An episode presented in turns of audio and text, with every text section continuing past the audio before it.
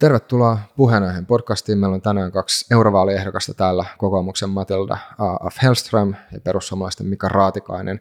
Tänään keskustellaan turvallisuudesta ja siitä, että miten EUn ja Euroopan turvallisuutta voisi vois parantaa ja myöskin pohditaan sitä, että mikä se nykytilanne tällä hetkellä on. Mutta ihan aluksi esittelettekö lyhyesti itsenne? Kyllä, kiitos. Matilda Hellström, tosi hauskaa olla täällä. Toimin kokoomuksen kansainvälisten asioiden sihteerinä. Mulla on kokemus, kokemusta Brysselissä, on ollut siellä neljä vuotta eri virkamiestehtävissä, muun muassa Pohjoismaiden neuvoston edustajana. Olen opiskellut ulkomailla ja kirjoitan tällä hetkellä väitöskirjaa pohjoismaisesta yhteistyöstä. Joo, hei, hei vaan Mika Raatikainen perussuomalaisten eurovaaliehdokas ja kiitos kutsusta kansainvälistä kokemusta yli kymmenen vuotta on ollut YK apulaispääsihteerin toimistossa, on ollut, ollut sodassa Libanonissa, on ollut kouluttamassa poliiseja Jordaniassa ja, ja tota, vetänyt korruption torjunta projekti Euroopan komissiolle Jordaniassa. Viime eduskuntakaudella olin Etyjin Pohjoismaiden neuvoston ja se oli itse asiassa Välimeriunion Suomen parlamentaariryhmän puheenjohtaja. Sen lisäksi on ollut luennoimassa ihmisoikeuksista Italiasta ja Europolissa hommissa ja sieltä yli kymmenen vuotta vääntänyt KV-tehtäviä. Joo, kansainvälistä kokemusta löytyy molemmilta.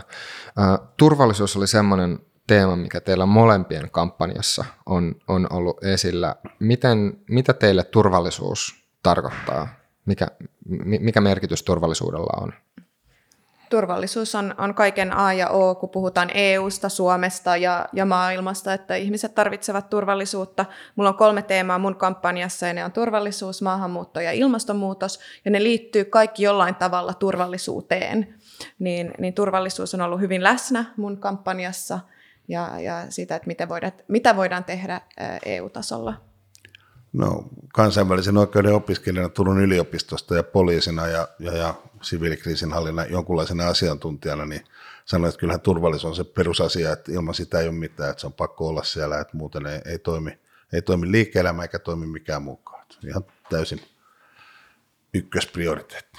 Niin kuin se ajatella, että turvallisuus on niin kuin arki, arkielämässä, jos ajattelee, niin se hyvin paljon ähm, niin kuin liittyy myös tähän niin kuin ihmisten, ihmisten väliseen luottamuksia siihen, että kuinka paljon esimerkiksi luotetaan tämmöisiin niin kuin valtiollisiin instituutioihin.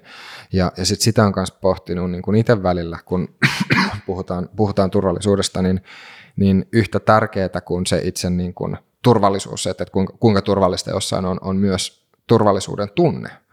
Eli, eli tota, tai niin, oliko sulla Matilda? Joo, ei kun mulla on juuri tähän, kun mä oon miettinyt tätä, sori että mä nyt keskeytän heti, mm, mutta tässä niin turvallisuuden tunteesta ja turvallisuudesta, niin me puhutaan, ja kun puhutaan uhkista, niin puhutaan itse asiassa uhkista ja uhkakuvista. Ja mulla, mun mielestä mä seurasin tota Viron äh, eduskuntavaaleja, tässä pari kuukautta sitten. Ja siinä oli tosi kiinnostavaa, että sellainen oikeistopuolue, jolla oli hyvin niin kuin maahanmuuttovastainen agenda, pärjäsi tosi hyvin niissä vaaleissa. Paitsi, että tilanne on sellainen Virossa, että Viro, Viron on tullut ehkä 180 kiintiöpakolaista, niin siinä puhutaan ehkä enemmän uhkakuvista, ja sitten pitää miettiä, että miksi ihmisillä on tällainen käsitys, että tässä syntyy jonkunlainen uhka, ja pitää miettiä, että mitä voidaan tehdä sen eteen, että heillä ei Olis olisi mit, tällaista. Mä innostun liikaa, niin joo, mutta tosiaan, että on niinku uhkia ja sitten uhkakuvia.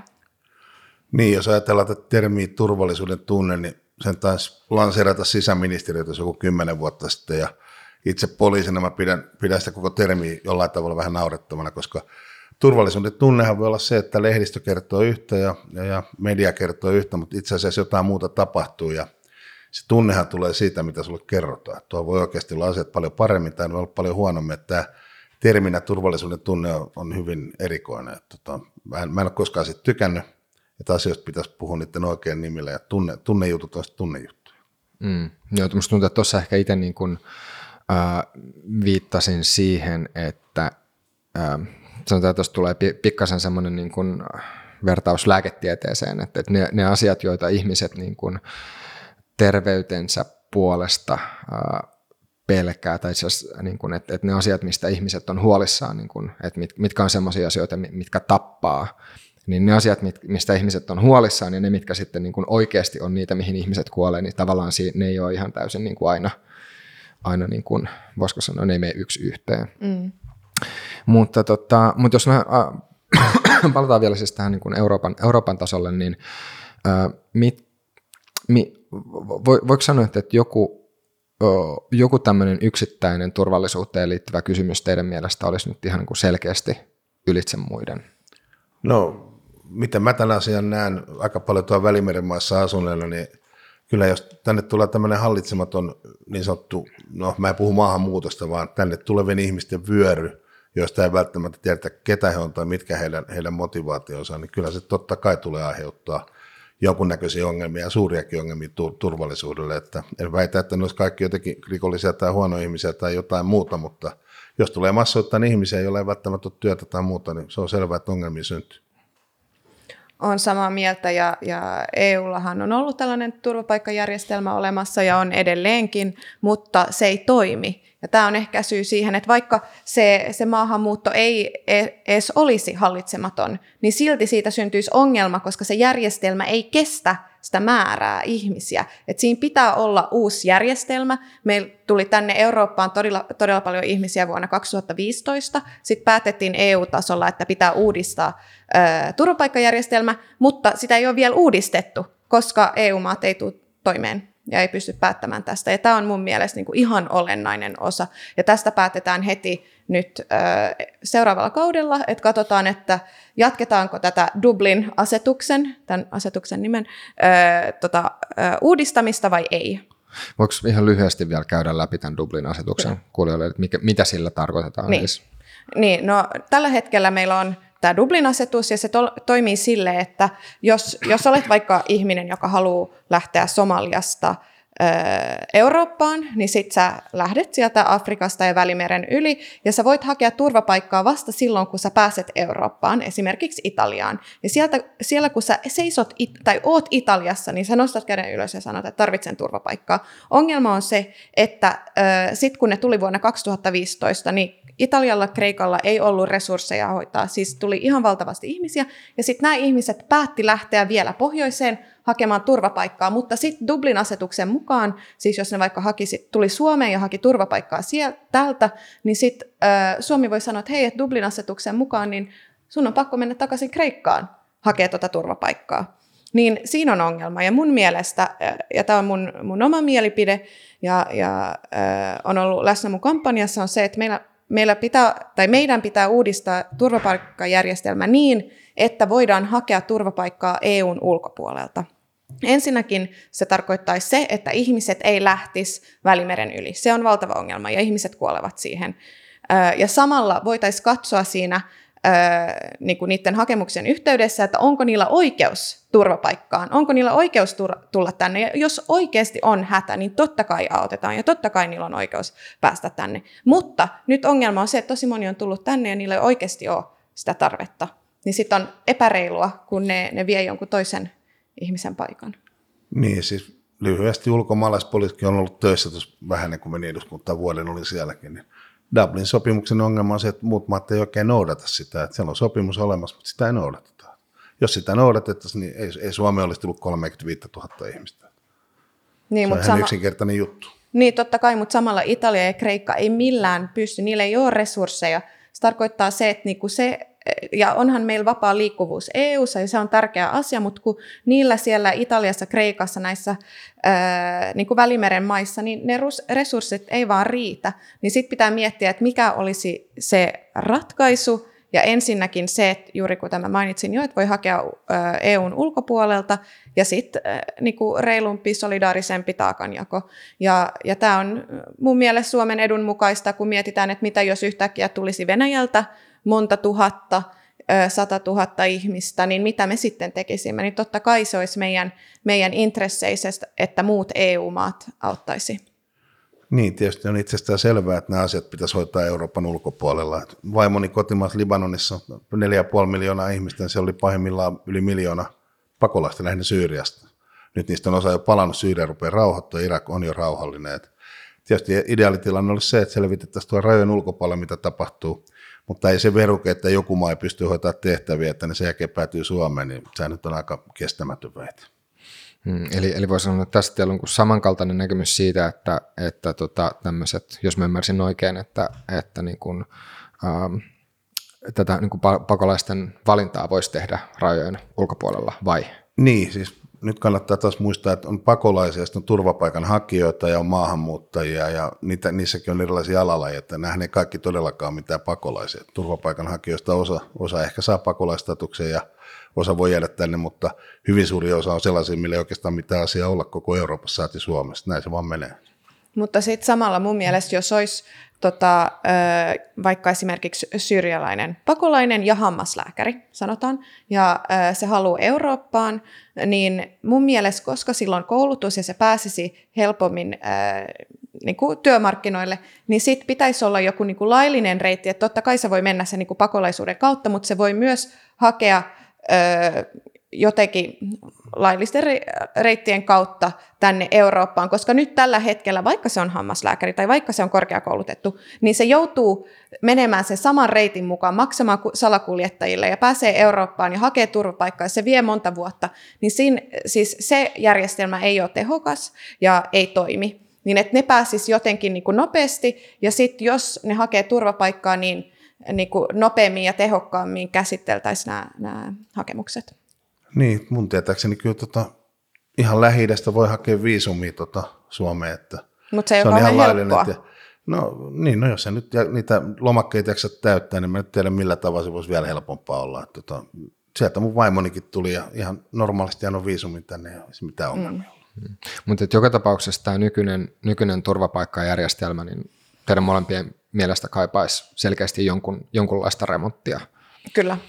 Joo, ei, siitä ole kahta sanaa, että eihän, tämähän on osoittanut, että Eurooppa on ollut kuin rampa-ankka tämän ongelman edessä, että täytyyhän tätä kehittää jollain tavalla järkevämpään suuntaan. Joo, miten sitten taas, äh, jos ajatellaan äh, näitä muita teemoja nyt tämän niin kuin turvapaikkapolitiikan lisäksi, niin mit, mitkä, muita, mitkä muut on nyt tämmöisiä niin turvallisuus, voisiko sanoa uhkia teidän mielestä sitten?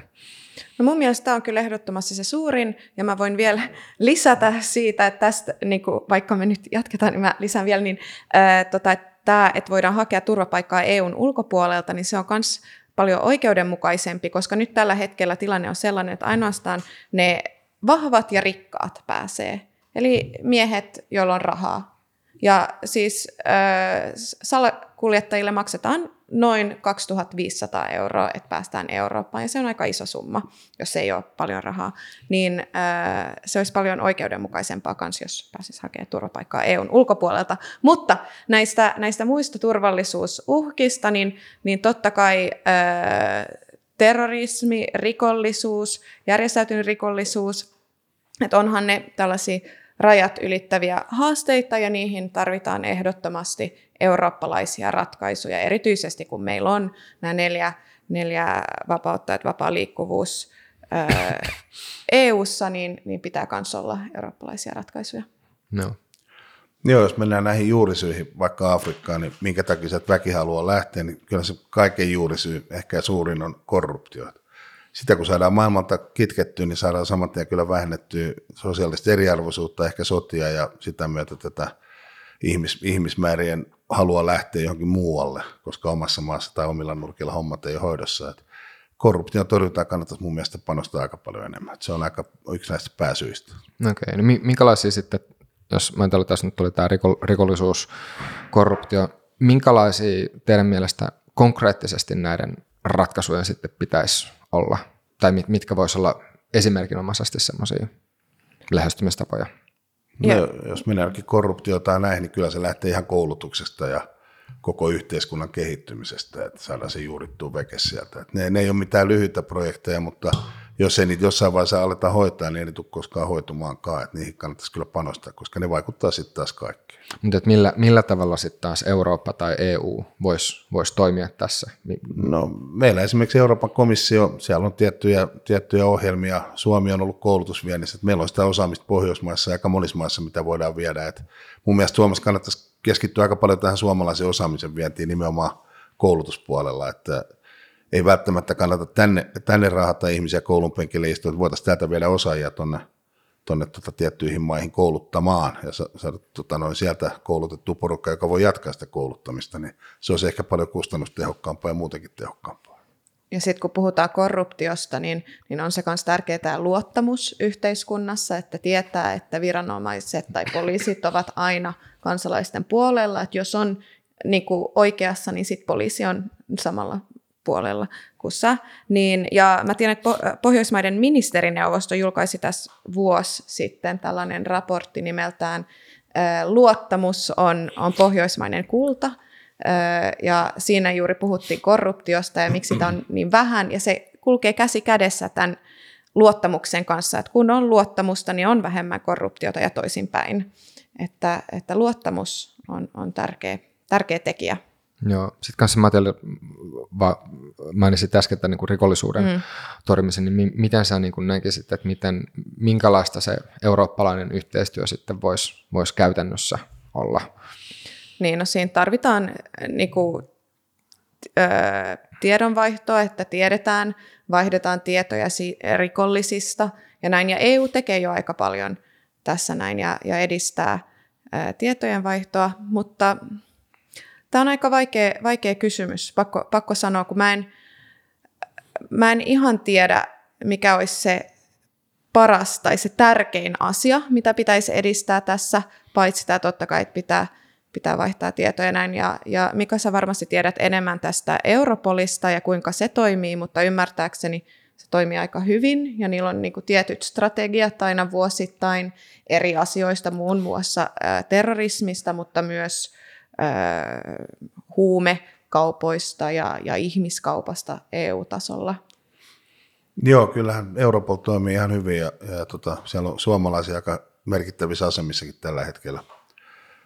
Sehän perustuu aika pitkälti tiedonvaihtoon ja se on Euroopassa kehittynyt viime aikoina aika hyvin. Suomi on aina ollut hyvä siinä, että me ei olla pantattu tietoa, milloin kyseessä on joku rikollisuus tai terrorismi. Ja nythän me saatiin nämä viime kaudella nämä tiedustelulait mm. tota, tehty, mikä on erittäin tärkeä juttu. Ne jäi vähän, vähän siinä tota, vähemmälle huomiolle, kun tästä sote-jupakasta puhuttiin koko ajan, mutta oikeasti mun mielestä se oli ehkä viime eduskuntakauden tärkein yksittäinen juttu, mitä se saatiin läpi, koska me oltiin 10 20 vuotta muista länsimaista ja muista maista jäljessä niissä. Ja nyt, nyt saadaan työkaluja sieltä ja voidaan, sanotaan, että esimerkiksi tuommoinen tiedustelutiedon vaihto, se perustuu siihen, että vaihdetaan tietoa. Jos ei sulla antaa mitään, niin on vähän olo olla vaan pyytämässä. Että vaikka ollaan, ollaan kuitenkin saatu tietoa, mutta se on ihan paljon kivempi homma, kun pystytään vähän tuottaa sinne myös omaa, omaa tietoa, mitä meillä kyllä varmaan on täällä. Joo, kun mä luin tästä, tästä Europolin toiminnasta, niin, niin ää, mä luin, että siinä Euroopan komissiolla oli ollut ää, esitys, että pitäisi yhdistää Europol ja sitten Euroopan poliisiakatemia. Ja kukaan ei halunnut tätä, ei parlamentti eikä neuvosto. Ja mun mielestä se oli vähän kummallista, mutta mä en tiedä, ja mä kuulisin mielelläni, että Mika sä varmasti tiedät miksi. Mä en, en tosta, mutta mä voin kertoa ihan oman, oman tota, mielipiteeni. Mä en tiedä, toinen on tämmöinen organisaatio, joka selvittää ja tutkii ja, ja, näin, ja toinen kouluttaa, niin – totta kai niillä pitää olla yhteistyötä niin kuin on Suomessakin, mm. mutta kyllähän täälläkin poliisiammattikorkeakoulu on ihan oma yksikkönsä, että ne keskittyy siihen kouluttamiseen. Tietoa vaihdetaan totta kai ja mitä tarvitaan ja mitä pitäisi kehittää. Niin, ja ihan samalla tavalla se toimii varmaan tuo Euroopan tasolla, mutta tästä, että minkä takia se on näin ollut, niin en ole perehtynyt näihin mm. kysymyksiin, mm. että miksi sitä tehtiin tämmöinen, mutta ymmärrän kyllä ihan hyvin, että se on erillään, koska niillä on aika eri, eri funktiot. Joo. Sitten tuossa aikaisemmin tässä tuli esille terrorismi, niin miten te näette, onko tällä hetkellä terrorismi semmoinen niin selkeä uhka Euroopalle? Nyt, nyt ei ole vähän aikaan ollut iskuja, mutta, mutta mikä, mikä, mikä teidän mielestä tällä hetkellä on se tilanne, Miss, missä mennään?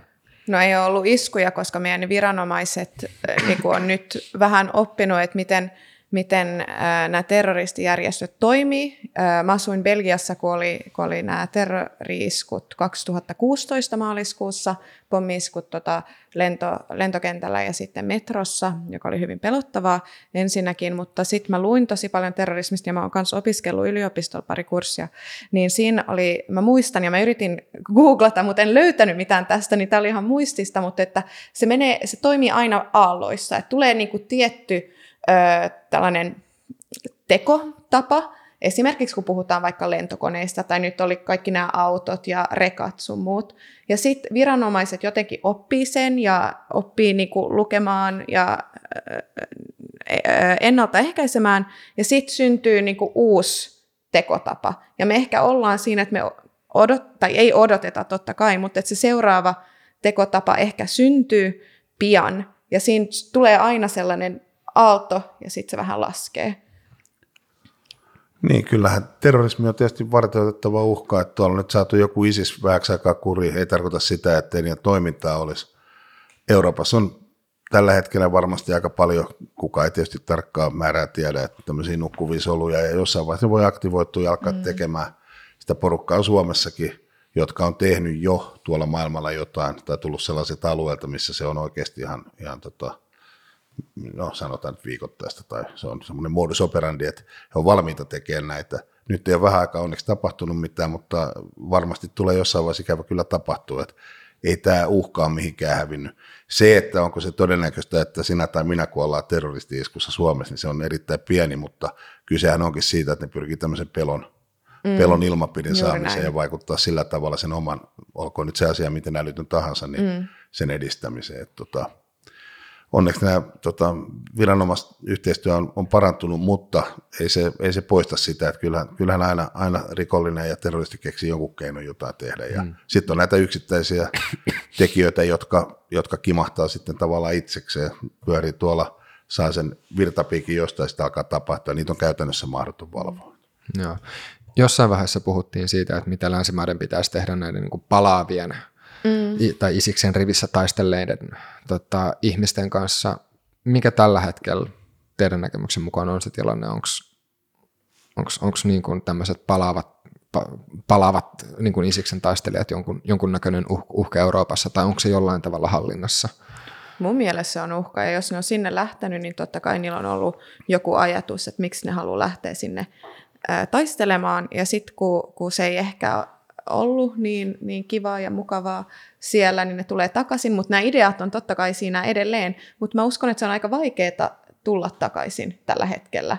Jopa äh, mahdotonta, mikä sä taas tiedät varmasti paremmin näistä kuin no, mä. En mä tiedä, mä paremmin, mutta mä olen ihan samaa mieltä, että totta kai sellainen kaveri, joka siellä on, on alun perin lähtenyt sinne ja ollut siellä ja tehnyt mitä, nähnyt mitä, niin vaikea kuvitella, että se mm. radikalisoituminen loppuu sillä hetkellä, kun siellä jäädään tappiolla tullakin takaisin tänne tänne tota Pohjolaan tai Eurooppaan ja nuolemaan haavoja, niin jokunen niistä hän ehkä muuttaa mielipiteitä, mutta kyllähän ne semmoisia käveleviä aikapommeja on ilman muuta.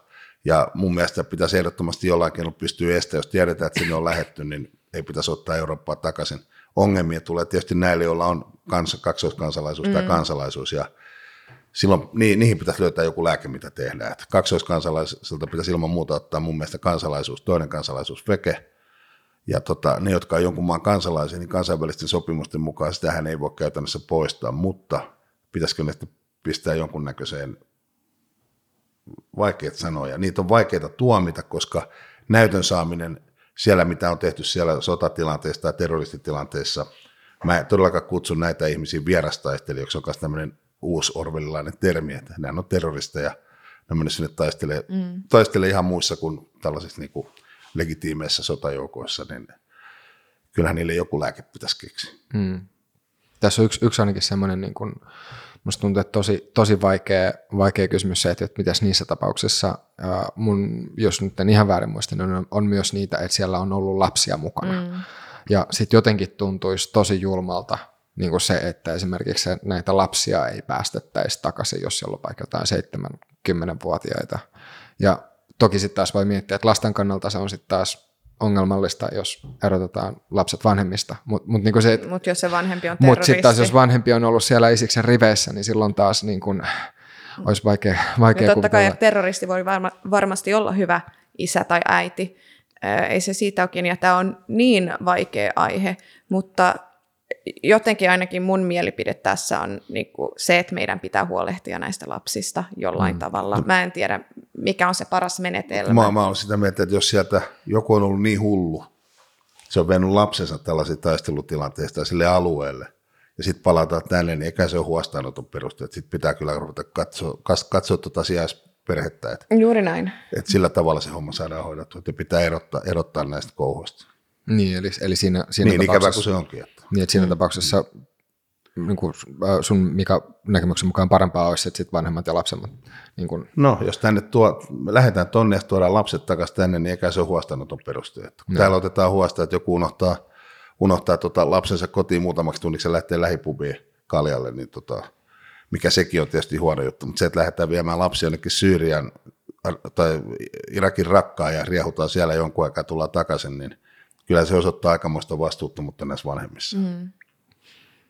Joo, ja sitten on totta kai, jos puhutaan niin kuin nuorista lapsista, niin se on yksi asia, mutta mä muistan, kun oli tämä, suomalainen nainen, ää, mä en nyt muista sen nimeä, oliko se Tiina vai joku tämä, joka oli, oli siinä, ja olis, oli se BBC, joka haastatteli sitä, ja sitten sillä oli sen, sen tytär mukana, ja tytär taisi olla 13-14V, ja ne kysyi siltä pari kysymystä, ja se, se oli silleen, että ne kysyivät, että halut, halusitko päästä kouluun?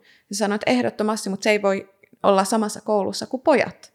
Että siinä tämä indoktrinoituminen, niin se alkaa jo, ja jos on niin kuin 14-15, niin tosi moni on lähtenyt sinne Syyriaan jo 15-vuotiaana.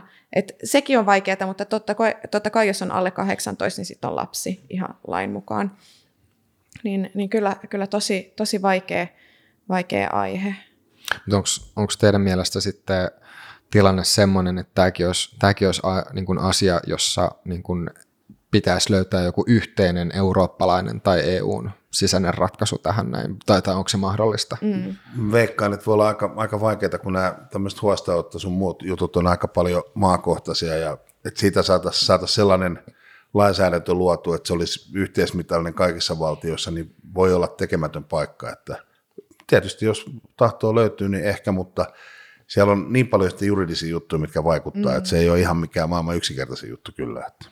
Mutta mä muistan sitten suomalaisnaistapauksen jälkeen, niin, niin Pohjoismaat päätti perustaa joku yhteisen tuomioistuimen tai jonkun prosessin. Mä en nyt tasan tarkkaan muista, että mikä se oli, mutta mun mielestä se kuulostaa ihan järkevältä ja hyvältä, että pohjoismaisella tasolla löydetään ratkaisua.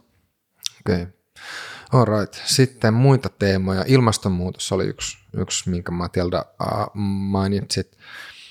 Jatkatko siitä vähän, että mikä, minkälainen uhka se sun käsityksen mukaan on ja, ja miten sitä tulisi sitten lähestyä? Joo, siis sehän vaikuttaa meihin kaikkiin ja, ja ihmisten mahdollisuuksiin tehdä mitä ne haluaa, jos sanotaan näin. Mutta sitten se vaikuttaa myös, myös siihen, että, että jos, jos niinku kuivuus jatkuu vaikka Afrikassa, niin sitten totta kai ihmiset lähtevät sieltä. Ei ne voi elää siellä, jos niillä ei ole mitään syötävää eikä vettä niin ne lähtee. Ja siitä syntyy tällainen niin kuin valtava muuttoliike. Öö, niin se, se on, voi olla öö, niin kuin turvallisuuden näkökulmasta öö, haaste. Ja, ja sitten totta kai täällä, täällä Suomessa ja Euroopassa kanssa, niin mehän nähtiin, nähtiin viime kesällä, kun, kun Ruotsissa oli, oli nämä nämä tota, metsäpalot, niin, niin se oli suuri ongelma. Ja siinä Eurooppa tai Eurooppa EU-tasolla niin hoidettiin ja EU-tasolta tuli apua eri maista, muun muassa Italiasta. Italia kai ö, auttoi parilla helikopterilla. Ja näin, tällainen niin kuin käytännön läheinen yhteistyö näissä tapauksissa on, on hyvä ja EU, EU-osa. Ja siinä, siinä oli ehkä, kun mä oon niin pohjoismaisen yhteistyön ystävä ja näin, niin, niin mua harmitti vähän, kun Suomi ei tullut Ruotsin avuksi, vaan, vaan EU tuli ja Ruotsia harmitti. Ja mä muistan, siitä kirjoitettiin paljon ö, ruotsalaislehdissä, että Suomi, Suomi ei auttanut. Niin, mutta siinä oli ehkä EUn paikka ja EU hoiti tämän, tämän homman tosi hyvin silloin.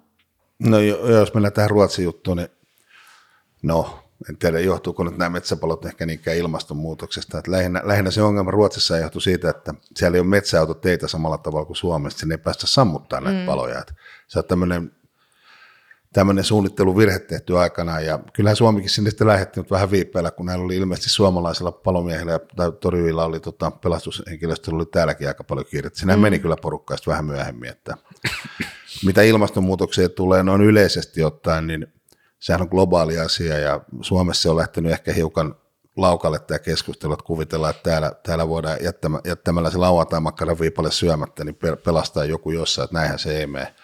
Ja mä edelleen sitä mieltä, että jos jotain teollisuutta rakennetaan, niin mieluummin sitä rakennetaan sitten Suomeen, missä myöskin valvotaan ja tehdään sellaista teollisuutta, mikä ei tuota päästöjä niin paljon kuin jossain Kiinassa tai Intiassa. Et koska ne suurin osa niistä tuotteista kuitenkin jossain tuotetaan, niin parempi, että vastuullisissa maissa. Juuri näin, mä olen täysin, täysin samaa mieltä, että ei se ole siitä, siitä makkarassa tai autosta kiinni, vaan, vaan tarvitaan eurooppalaisia ratkaisuja ja se oikea ratkaisu, se ei ole mikään hiilivero eikä lentovero, vaan se on toimiva päästökauppasysteemi tai järjestelmä ja tällä hetkellä päästökauppa ei toimi. Ja tämä ei liity turvallisuuteen, mutta, mutta pidän tästä aiheesta, niin, niin sanon pari lausetta siitä, että tällä hetkellä päästöoikeus maksaa noin 20 euroa. Ja 20 euroa, sehän on kaksi olutta jossain Helsingin keskustan baarissa. Että se ei ole ikävä paljon. kyllä. Niin, ikävä kyllä, joo. joo niin äh, niin se, se ei vaikuta äh, siihen päätökseen, että niin kuin päästääkö vai ei äh, niin kuin päästöjä. Äh, niin, äh, ja sit, äh, se on tutkittu aika paljon, että päästöoikeuden pitäisi maksaa ainakin 40 euroa, mielellään 50 euroa, niin otetaan pois päästöoikeuksia markkinalta, koska siinä on liikaa, ja samalla meillä on tällä hetkellä olemassa tällainen ilmaisjako, päästöoikeuksien ilmaisjako, niin, niin vähennetään tuota ilmaisjakoa. Haluat ihan kuulijoille kanssa tarkennukseksi, miten, miten tämä päästökauppa niin kuin noin yleisesti toimii, jos se ei ole nyt entuudestaan niin kovin tuttu. Mistä siinä on kysymys, kun puhutaan päästökaupasta ja päästöoikeuksista? Niin No jos mä sanon vielä tähän, sä voit jatkaa sitten, mm. tämä ilmastojuttu on ollekin tärkeä. Mehän ollaan ehdotettu perussuomalaiset, että tietyille tuotteille, jotka tulee Euroopan ulkopuolelta, niin niille määrättäisiin tullia sen mukaan, että miten paljon niiden tuottaminen on tuottanut näitä päästöjä. Että se on yksi ratkaisu ja sillä voisi mun mielestä siitä kaikkein turhimmasta kräysästä ehkä päästä eroon, koska ne hinnat nousisi ja aika paljonhan täällä kuluttaa sellaisia tavaroita, mitä, mitä me ei oikeasti tarvita. Ne tulee aika usein Kiinasta. Sinne lyötäisiin tullia näille sen mukaan, että mitä niiden tuottamiseen on mennyt tota, energiaa ja paljon on tuottanut päästöjä, niin se voi olla semmoinen aika näppärä ratkaisu ja sopisi tähän Euroopan vapaakauppahenkeen siinä mielessä, että me pidetään kuitenkin Euroopan rajoista huolta. Mutta tästä sä voit varmaan kertoa enemmän tästä toisesta kysymyksestä. Joo, mä voin sanoa pari lausetta tästä päästökaupasta. Et, eli se on, se on tällainen eurooppalainen äh, hanke tai idea, noin 20 vuotta vanha, että pitää maksaa päästöistä. Eli kuka, kuka maksaa? Yritykset. Ja yritykset ostavat päästöoikeuksia – ja tällä hetkellä niitä on liikaa, koska siinä alussa niin laitettiin päästöoikeuksia sinne, että niitä saisi ostaa. Mutta nyt, kuten tavallisesti niin kuin markkinoilla tapahtuu, niin jos on liikaa, niin sitten se hinta laskee.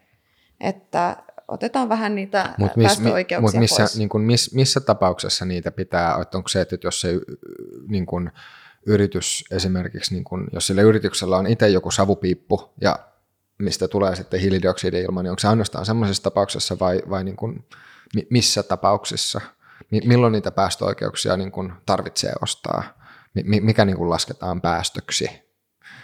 Nyt on hyvin tekninen kysymys okay. ja en osaa vastata, et, mutta siis äh, kasvuhuonepäästöt, että siinä on CO2 ja siinä on tietyt muut tällaiset mono, dioksidit sun muut. Mutta niin, nyt... okei, okay. kun mä mietin vaan silleen, niinku, että, että, mitkä, että missä, koska tämä on itse asiassa sellainen asia, mikä mullekaan ei ole ihan vielä täysin niin. selvää. Me varmaan tehdään tästä podcastista se, se käytännössä menee niin, että jollain firmalla tai näin, niin ne ei tarvitse sitä määrää, niillä olisi oikeus tai niitä pystyy käymään kauppaan niillä. Näin, näin mä sen jotenkin on yksinkertaisesti ymmärtänyt. Saattaa olla, että on vähän väärässä. Niin, mutta mm. mä en tiedä, miten se mitataan. Niin, aivan. Mutta joka tapauksessa äh, tota, yksityiskohtia tai niin yksityiskohdista viisi, mutta niin se, että niitä päästöoikeuksia on tällä hetkellä liikaa, on. joka mahdollistaa sen, että sitten niitä on tosi helppo ostaa ja sen takia tämä mm. järjestelmä ei, niin. ei sitten tai toimi. Tai hinta on alhainen. Niin, mm. aivan. Niin, eli sulla on fyrkkaa, niin sä lyöt sen diskiin ja sitten alkaa taas saastetta tulee. Mm. Niin, aivan. Ja se ei vaadi paljon fyrkkaa, kun se on 20 no. euroa per päästöoikeus. Niin, aivan, okei. Okay. Niin onko tämä semmoinen sitten, että niin Eurooppa voisi halutessaan sitten niin kuin rajata näiden päästöoikeuksien Voi. määrää? Ja EU on jo rajoittanut, mutta pitäisi rajoittaa vähän lisää. Ja joissa EU-maissa on vähän aika niin kuin älyttömiä juttuja, että on, on tota ydinvoimaa, että alas ja samaan aikaan ruvetaan voimistaa niin kuin, tai käyttää lisää ruskohilta, mikä, mikä oikeasti on aika kovaa myrkkyä. Niin mm. Puola, niin Puola ja Saksa esimerkiksi. Joo, Saksasta mitään järkeä se on, se on mun mielestä ollut myös tosi ihmeellinen se on outo, kuvia.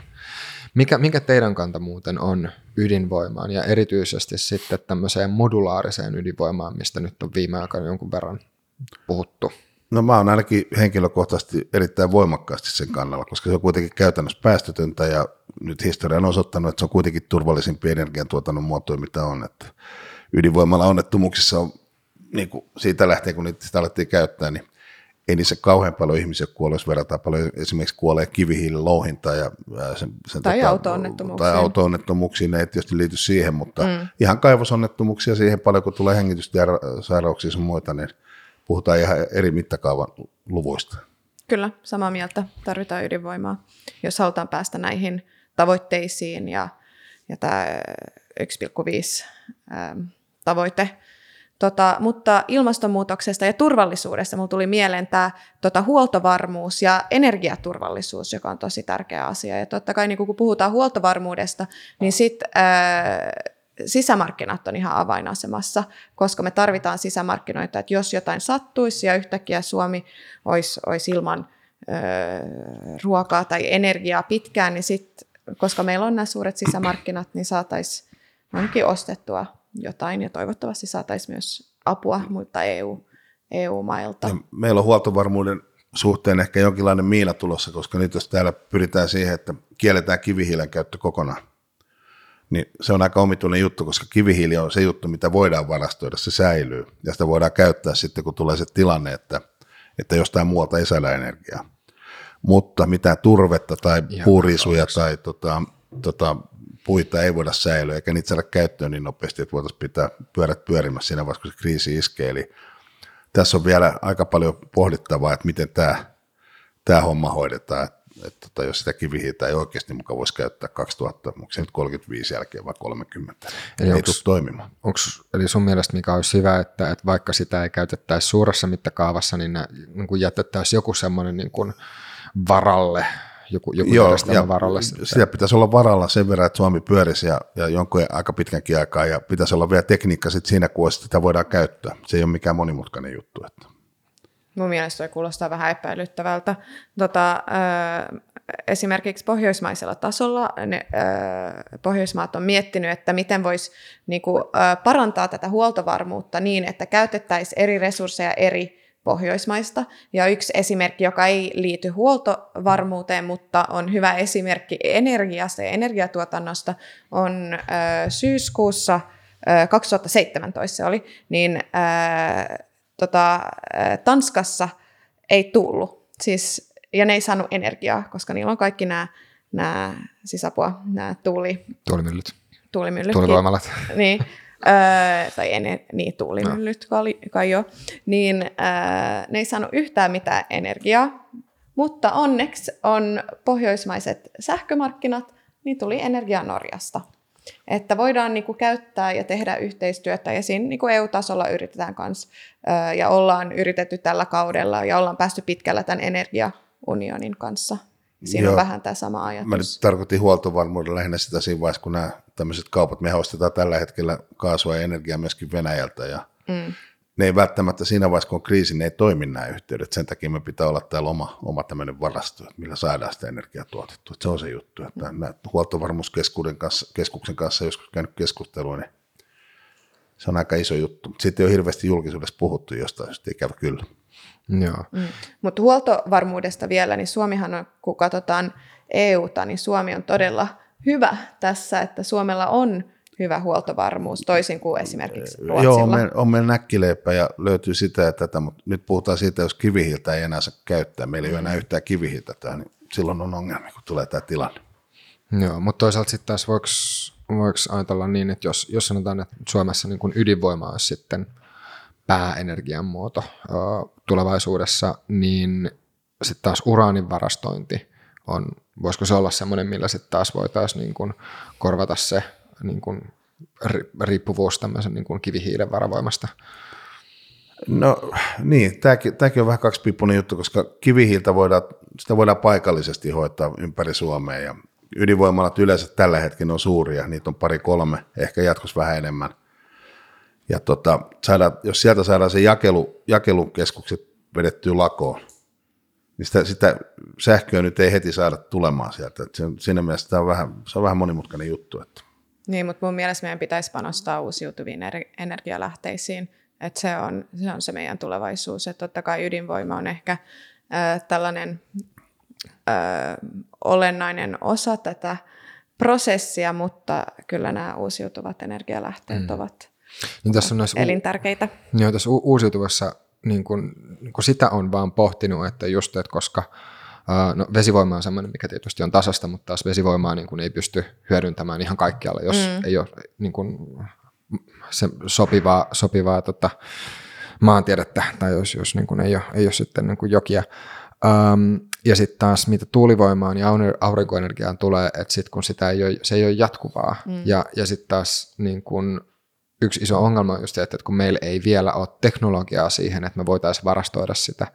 Ja, ja tota, sitten tällä hetkellä, ää, jos lisätään uusiutuvien käyttöä, niin sit se tarkoittaa sitä, että me tarvitaan ää, niin kun säätövoimaa mm. siihen kylkeen, ja sitten se säätövoima taas on aina, aina tota sitten taas niin kuin hiilivetipohjasta että tässä on, tässä on tavallaan niin kuin se dilemma, dilemma mm. sitten taas, mitä niin kuin uusiutuvien käytössä on ja nykyisellään on, niin kuin on. pieni aukko tavallaan, kun odotetaan sitä teknologiaa, että se mm. tulee ja siihen tarvitaan investointeja mm. EU-tasolla. Okei, okay. eli se, siinä olisi niin kuin yksi semmoinen selkeä Kyllä. Niin kuin ratkaisu taas sulta. Mm. Joo, ongelmahan on tosiaan se energian varastointi. Että eihän, esimerkiksi tällä hetkellä Tanska, kun ne tuottaa liikaa sitä sähköä, välissä käytännössä annetaan ilmaiseksi mm. Ruotsia ja Norjaa. Sitä ei pysty varastoimaan jos se tekniikka saataisiin jotenkin kehitettyä niin, että se, se saadaan se aurinkoenergia tai tuulienergia jonnekin varastoitua, niin sit, se olisi aika kova juttu. Että siellä varmaan aika monet insinööri armeijat sen parissa puuhastelee, mutta vielähän siihen ei ole mitään kauhean hyvää ratkaisua löytynyt. Mm. Toivottavasti löytyy. Onks, mitä, mitä sä Mika ajattelet siitä, että, toista, että nimenomaan että EU panostaisi sitten näihin tähän no, tämän no, siihen kannattaa, no, kannattaa EU panostaa ja kannattaa koko maapallon panostaa. Että tietysti se, joka ensin, ensin ratkaisun keksi, niin sehän saa sitä taas taloudellisen etulyöntiaseman, että jos ruvetaan kauppaamaan ja kyllähän niihin kannattaa panostaa totta kai tutkimukseen. Joo. Tota, Sitten oli yksi teema, mikä pikkasen lyhyellä san, niin kuin lyhyesti, lyhyesti yhdessä lauseessa vilahti Venäjä. Ja jos turvallisuudesta puhutaan, niin varmaan on aika vaikea puhua, jos ei Venäjä mainitsisi ollenkaan miten te näette, mikä, mikä on niin kuin tällä hetkellä Venäjän rooli eurooppalaisessa turvallisuuskeskustelussa? No, no Venäjä on, meillä on 1300 vähän reilu kilometriä maarajaa niiden kanssa ja historiasta tiedetään, että aina välillä niin ei ole mennyt kauhean hyvin ja historialla on tapana toistaa itseään. Niiden kanssa on ihan hyvä käydä kauppaa ja, ja, ja olla asiallisesti, mutta pitää kuitenkin muistaa, että se on suurvalta, se on supervalta ja tällä hetkellä se politiikka on ollut hyvin poukkoileva, että siellä on lähetty Krimille ja milloin minnekin. Että, mm. että kyllä mä tota, on ehdottomasti sitä mieltä, että Suomen pitää pitää oma, oma puolustuskyky kunnon, kunnolla hallinnassa ja tällä hetkellä niin onneksi aika hyvältä näyttää, mutta aina sitä pystyy parantamaan. Että ei voida luottaa muiden mm. apuun. Kyllä, sa- samaa mieltä tuosta äh, Suomen puolustuksesta. Mun mielestä meillä on puolustuksessa kaksi, kaksi tärkeää pilaria. Että siinä on se oma uskottava puolustus ja puolustuskyky, ja se toinen on sitten tämä kansainvälinen yhteistyö sekä EU-ssa että sitten yhteistyö Naton kanssa ja, ja kahdenvälinen, kahdenväliset suhteet ja näin eteenpäin. Mutta Venäjästä ja, ja Euroopasta, niin onhan se, se totta, että Venäjä yrittää tavallaan jatkuvasti heikentää EUn yhtenäisyyttä niin kuin oman suurvalta-aseman vahvistamiseksi. Ja, ja tässä nähdään juuri kaikki vaalivaikuttamiset, valeuutiset, hybridivaikuttamiset, GPS-häirinnät. Et se ei, ole, se ei, ole, ei puhuta niinku sotilaallisesta uhasta, vaan, vaan tästä vaikuttamisesta. Ja siinä EU on taas tehnyt jo vähän ja tulee varmasti tekemään. Siinä EUlla on tällainen hanke nimeltään Stratcom, eli, tai tarkoittaa siis Strategic Communication, strategista viestintää, ja siinä ne on yrittänyt aina, kun Venäjältä tulee jotain tällaista tai valeuutisia, disinformaatiokampanjoita, niin sitten ne tekee tai laittaa nettiin, että tämä on disinformaatio ja niillä on hienot nettisivut ja näin. Niin se on, se on hyvä hanke. Joo, kyllähän tuossa tietysti kaiken näköisiä kyber- ja muita uhkia on, ja, ja niihin nyt on pyritty valmistautumaan ja varautua sen verran, mitä on, ja varmaan voitaisiin tehdä paljon enemmänkin enemmänkin työtä. Mä oon käynyt pari kertaa tuolla Naton päämajassa tutustumassa, mitä siellä touhutaan ja, ja, ja venäläisten päämaja ei ole tullut kutsua toistaiseksi, en tiedä mitä mm. siellä touhutaan, mutta osaamista sieltä löytyy sieltäkin puolelta. Et tokihan kaikki muutkin pyrkii vaikuttaa. Kiina pyrkii mm. vaikuttaa, Amerikka pyrkii vaikuttaa ja Venäjä totta kai pyrkii vaikuttaa. Että se, on, se on sitä peliä, mitä nämä isot pojat pelaa ja täällä pitää olla suurin piirtein hereillä, että nähdään, että mistä päin milloinkin tulee, kuka milläkin tavalla vaikuttaa. Mm. onneksi suomalaiset on aika, aika niin kuin valveutunutta porukkaa, tavallinen kadumies ymmärtää, se lukee jotain, niin se ei välttämättä purematta niele sitä. Että täällä on meidän koulutus on sen verran hyvä, Kyllä. että me ollaan aika, aika mediakriittisiä onneksi. Että, tuota, mm. noin, niin mikä täällä, täällä veikkaan, että se vaikuttaminen voi olla vaikeampaa kuin monessa muussa maassa. Niin, että tämä median lukutaito niin, niin on aika hyvä Suomessa. Sitten äh, niin kuin kiinnostava asia, jonka on huomannut ehdokkaana, niin on Facebookissa, ää, tota, piti ilmoittaa, että siinä lukee nyt, että kuka on sen mainoksen maksanut. Ja olette varmasti huomannut Facebookissa, kun lukee sitten, että maksaja, ja sitten tavallisesti lukee oma nimi, tai mulla ainakin. Ja totta kai ää, niin kuin sitä järjestelmää voi huijata, mutta on se, se vaikeuttaa sitä, koska sinne piti ilmoittaa niin kuin passitiedot, passikopio, nettisivut, nettisivujen sähköpostiosoitteet sai tehdä tai sai olla mainoksia Facebookissa. Ja tämä on ollut EUn aloite ja juuri EU-vaaleissa ympäri EUta. Joo, se on ihan hyvä, että, tota, että siellä pyritään valvoa, että kuka sinne mitäkin laittaa. Ja itse asiassa mä yritin nämä eduskuntavaaleissa laittaa sinne ilmoituksen, mutta kyllä siinä meni, meni niin kuin, no mä en polta tupakkaa, mutta olisi voinut sanoa, että jos polttaisi, olisi mennyt muutama askin norttia, enkä silti saanut sitä tehtyä. Että siinä on aika monta mm. klikkausta, mä luovutin sitä. Yeah. on aika monta tuntia siinä pähkämätä antaa mm. olla. Että, mutta hyvähän se on, että siellä on tota mm. tota, tarkka se, että kuka sen laittaa. Joo. Aivan. Mutta jos puhutaan vielä Venäjästä, niin mikä, mikä teidän mielestä niin kuin EU-tasolla on paras suoja Venäjän vaikuttamispyrkimyksiä vastaan? Tai miten, miten EUn olisi hyvä reagoida? Tässä nyt oli tämä yksi, mm. tämä, niin kuin tämä vaali, vaalimainon, vaalimainonta oli niin kuin esimerkki, mutta että mitä, mitä, miten muuten?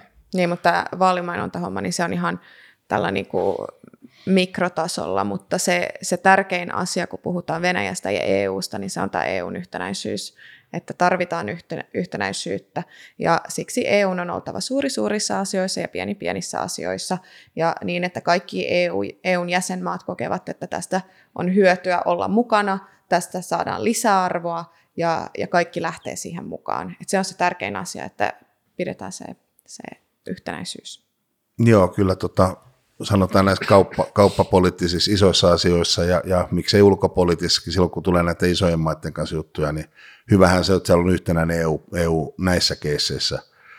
Ää, toisaalta mä en aina ymmärrä sitä, että sitten jossain vaiheessa joku suomalainen tuottaja kärsii ja samaan aikaan kuitenkin saksalainen ostaa kaasua. Että se välillä tuntuu niin kuin tavallisesta ihmisestä, mm. että, että meneekö nämä nyt ihan maaliin nämä kaikki rajoitteet. Se on hyvä, on ilman muuta näiden krimivastaisten pakotteiden ja kaikkien kannalla, mutta tota, että pitäisikö niitä jollain tavalla tarkastella, että sitten jos joku täällä kärsii, niin pitäisikö EU vähän kompensoida sitten vaikka suomalaista maidon tuottajaa. Niin onko se jotenkin silleen, että nämä pakotteet on just iskenyt eri maihin sitten niin kuin Kyllä ne, eri näin mä ymmärtänyt, että vähän riippuu maasta, että mihin, mm. mihin on tota, iskenyt sitten enemmän. Se riippuu vähän tuotantorakenteesta, että mitä sinne ollaan viety ja näin. Eli, eli nimenomaan, että, että se, se tota, Uh, olisi parempi, että nyt jos EU, EU sitten tarkastelisi, että, että mitkä maat on kärsinyt kaikista eniten, ja sitten jotenkin pyrittäisiin kompensoimaan. No se sitä. olisi mun mielestä aika reilu. Kuitenkin mun mielestä EU on kompensoinut vähän. On ne jonkun verran. Joo. On siellä jotain, jotain tukia tullut, mutta tota mm. tota noin, niin Mut et ilmeisesti voisi vähän enemmänkin. Ainakin, mm. ainakin suomalaiset maataloustuottajat on väistämään. No. Mutta tämä mun mielestä on itse asiassa aika, aika mielenkiintoinen ajatus, mikä, mikä just liittyy tähän yhtenäisyyteen, että, että tota, ja siihen just, että, että jotta, jotta EU voi olla yhtenäisempi, niin silloin niin kuin kaikkien maiden pitää enemmän kokee, että tästä on selkeästi hyötyä. Ja, ja nimenomaan silloin se, se tota, uh, voi just tarkoittaa sitä, että semmoista niin kuin pientä mikromanageeraamista niin, niin tavallaan sitten voisi vois jättää vähemmälle, koska niin kuin, um, no tämä nyt on siis mun henkilö, henkilökohtainen kanta, mutta itse kuitenkin näkee, että EUn olemassaolosta on, on selkeästi ollut hyötyä. Ja Suomen kaltaiselle valtiolle, jos EU nyt yhdessä yössä lakkaisi mm. olemasta, niin sanotaan, että itselle tulisi huomattavasti turvattomampi olo. Mutta sitä on kieltämättä pohtinut, että onko se kehityssuunta, niin kun, tai jos on sellainen tilanne, että niin kun yksittäiset jäsenvaltiot jostain aivan niin kun pienistä asioista kinastelee keskenään ja, ja sitten tota, Venäjä vielä heittää lisää vettä myllyyn, koska Venäjä hyötyy siitä, että EU on, EU on silleen niin kuin epäyhtenäinen, niin, mm. niin voiko tämä sitten tarkoittaa sitä, että kannattaisi niin kuin, että EU kannattaisi miettiä uusiksi, että mikä, mikä on niin kuin se EU kaikista tärkein. Ja niinhän mietitään, kun tässä seuraavat kuusi kuukautta niin päätetään komission uudesta ohjelmasta, päätetään budjetista, päätetään saada uusi parlamentti paikalle, Brexit toteutuu varmasti, saa nähdä sekin, niin nyt kun, kun puhutaan tai kun sä käytit tuota kehityssuunta-sanaa, niin mä en usko, että kukaan oikeasti tietää, että mikä on EUn kehityssuunta. Ja ongelma on tässä myös vähän se, että EUssa ollaan oltu hyvin reaktiivisia. On ollut kriisejä, maahanmuuttokriisi, eurokriisi, Ukrainan kriisi, Brexit-kriisi tulee ja EU reagoi. Ja siinä käy aina näin, että siitä kriisistä syntyy kaos. Ja jäsenmaat päättävät, että nyt meidän pitää tehdä jotain. Ne tekee jotain, syntyy epätäydellinen ratkaisu, mutta se on ratkaisu. Niin voi sanoa, että hei, että mehän hoidettiin tämä, että hyvä me. Mutta se ei auta, koska sitten tulee seuraava kriisi, että pitää vähän miettiä, että mitä halutaan, millaisen EUn haluamme 10 tai 15 vuoden päästä, niin vähän enemmän visioita, äh, mutta totta kai niin kuin, äh, pitää reagoida kriiseihinkin, kun ne, kun ne tulee.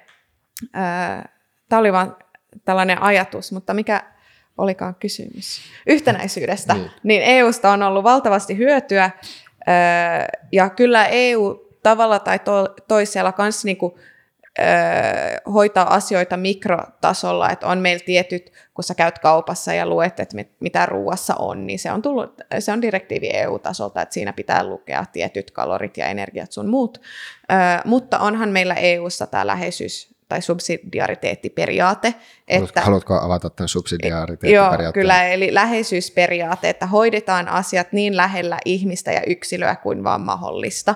Ja tästä pitää todellakin pitää kiinni, että kun päätetään paikallisista asioista, niin päätetään niistä paikallisella tasolla. Ja EU hoitaa suuret asiat. Niin, Tuosta voi tietysti olla montaakin mieltä, mutta jos ajatellaan jotain esimerkiksi Euroopan komissio, niin sitähän ei ole, ei ole edes valittu parlamentaarisesti. Että ehkä siellä EUn yksi iso ongelma on se, että ihmiset ei koe sitä kyllä millään tavalla, että olisi kovinkaan lähellä sitä päätöksentekoa.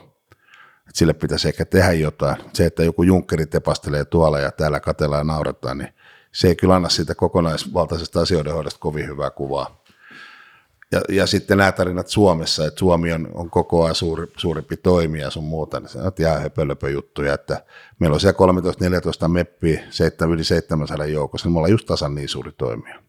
Sinne menee edelleen täältäkin peräkammarin poikia, että ne on ihmeessä, kun ne menee Eurooppaan ja miettii, että millä haarukalla mä rupean syömään ja hyvä, kun saa suusa auki siellä pöydissä. Näinhän sen ei pitäisi olla. Meillä on aika paljon annettavaa Euroopalle. Että me hoidettiin itse asiassa tämmöisiä Euroopan unionin kuvioita Pohjolassa jo ennen kuin Euroopan unionista oli nähty uniakaan. No. Mutta mikä, onks, mitä sä itse niin näet, mikä, että onko pitkässä juoksussa, että tota, onko sun mielestä, uh, niin kun, tai näkisitkö se EUn olemassaolon positiivisena asia, asiana, uh, vai, vai olisiko sun mielestä parempi esimerkiksi, että, että niin kun, esimerkiksi Suomi pitkässä juoksussa irtaantuisi EU-sta, tai mi, mi, mitä sä itse niin näet? Siis tämän? EU, jos se, jos se tulee tolkkuunsa ja keskittyy siihen asiaan, että sen pitäisi olla vapaakauppaliitto, ja ehkä ottaa ulkopolitiikassa jotain yhteistä linjaa näiden isojen pelureiden kanssa, niin kyllä siinä mahdollisuuksia voi olla, mutta tällä hetkellä se toiminta on ollut aika poukkoilevaa, että tota noin, niin, en mä nyt sano, että se hajoaa kymmenen vuoden päästä, mutta sekin on ihan mahdollista. Että se pitäisikö meidän lähteä sieltä nyt kävelemään, ei, ei kannata tällä hetkellä lähteä kävelemään mihinkään. Että. Mutta mitä tulevaisuudessa tulee, niin jää nähtäväksi. Jää nähtäväksi. Mielenkiintoisia aikoja. Mun mielestä EU tekee Suomesta koko ajan suuremman ja se on hyvä paikka, tai Suomen kuuluu olla EUssa, EUssa, kuuluu olla aktiivinen EUssa, koska Suomi ja suomalaiset hyötyy siitä, mutta ja mun mielestä ja MEPillä voi olla todella paljon vaikutusvaltaa Euroopan parlamentissa, jos MEPpi on aktiivinen ja ha- hakee vastuuta, koska siinä jos MEPpi saa tällaisen raportööriroolin, siis MEPpi pääsee kirjoittamaan Euroopan parlamentin version komission lakitekstistä, niin siinä on todella paljon valtaa, paljon enemmän kuin tavallisella ministerillä täällä Suomessa, kun se MEPpi istuu siinä ja MEPpi ja sen tiimi kirjoittaa lakitekstiä muiden MEPPien kanssa, niin onhan se, se aikamoista. On, mutta niitä ei ole vaan hirveän paljon suomalaista kyllä On meillä ollut suomalaisia raportöörejä. Joo. On niitä ollut, mutta mm. jo, joitakin. Joo, mutta et miten, miten vielä, jos tähän loppuun tiivistäisi tiivistäisi tota semmoisen niin kuin, teidän, teidän vision EU-sta nimenomaan tämän niin kuin turvallisuuden kannalta, niin miten, miten te lyhyesti sen sanoisitte? Niin, turvallisuuden kannalta, niin mä en tiedä, pystyykö Eurooppa siihen. Toivottavasti pitäisi kehittää ulkorajojen valvontaa, pitäisi kehittää sitä systeemiä, että mitä tehdään, kun tulee tällaisia ihmismassoja tänne. Ää, mitä tulee puolustuspolitiikkaan, niistä suuri osa on, on selkeästi NATO-maita. Mitä Euroopan yhteistä armeijaa, mä en niin kuin näihin visioihin usko, koska kahden päällekkäisen systeemin tekeminen tällä hetkellä niin ei, ei kuulosta järkevältä. Ja se taas Suomeen sinänsä paljoakaan vaikuta. Meillähän on kuitenkin toimiva puolustussysteemi ja yhteistyötä tehdään ja harjoitellaan Eurooppa, eurooppalaisten Naton kanssa ja myöskin Ruotsin kanssa. Tämä yhteistyöharjoittelu on totta kai hyvä juttu. Joo, EU on, on vapauden, turvallisuuden ja oikeuden alue. Ja EUssa pitää olla ensinnäkin tämä sama arvopohja, oikeusvaltioperiaate, demokratia, vahva luottamus, vahvat instituutiot, että on turvallisuus. Ja puhutaan turval- ihmisten turvallisuudesta, mutta myös kansainvälisestä turvallisuudesta, niin, niin nämä asiat, demokratia ja oikeusvaltioperiaate, ovat ihan avainasemassa. No, Mutta hyvä. Hei, musta tuntuu, että nyt on tällä hetkellä kello sen verran, että pistetään pakettiin. Kiitoksia oikein paljon meille molemmille vieraille. Kiitoksia katselijoille ja kuuntelijoille ja muistakaa seurata meitä sosiaalisessa mediassa kaikissa, äh, kaikissa kaikilla alustoilla löytyy puheenaihe.fi nimellä. Joo, kiitoksia paljon. Kiitos paljon.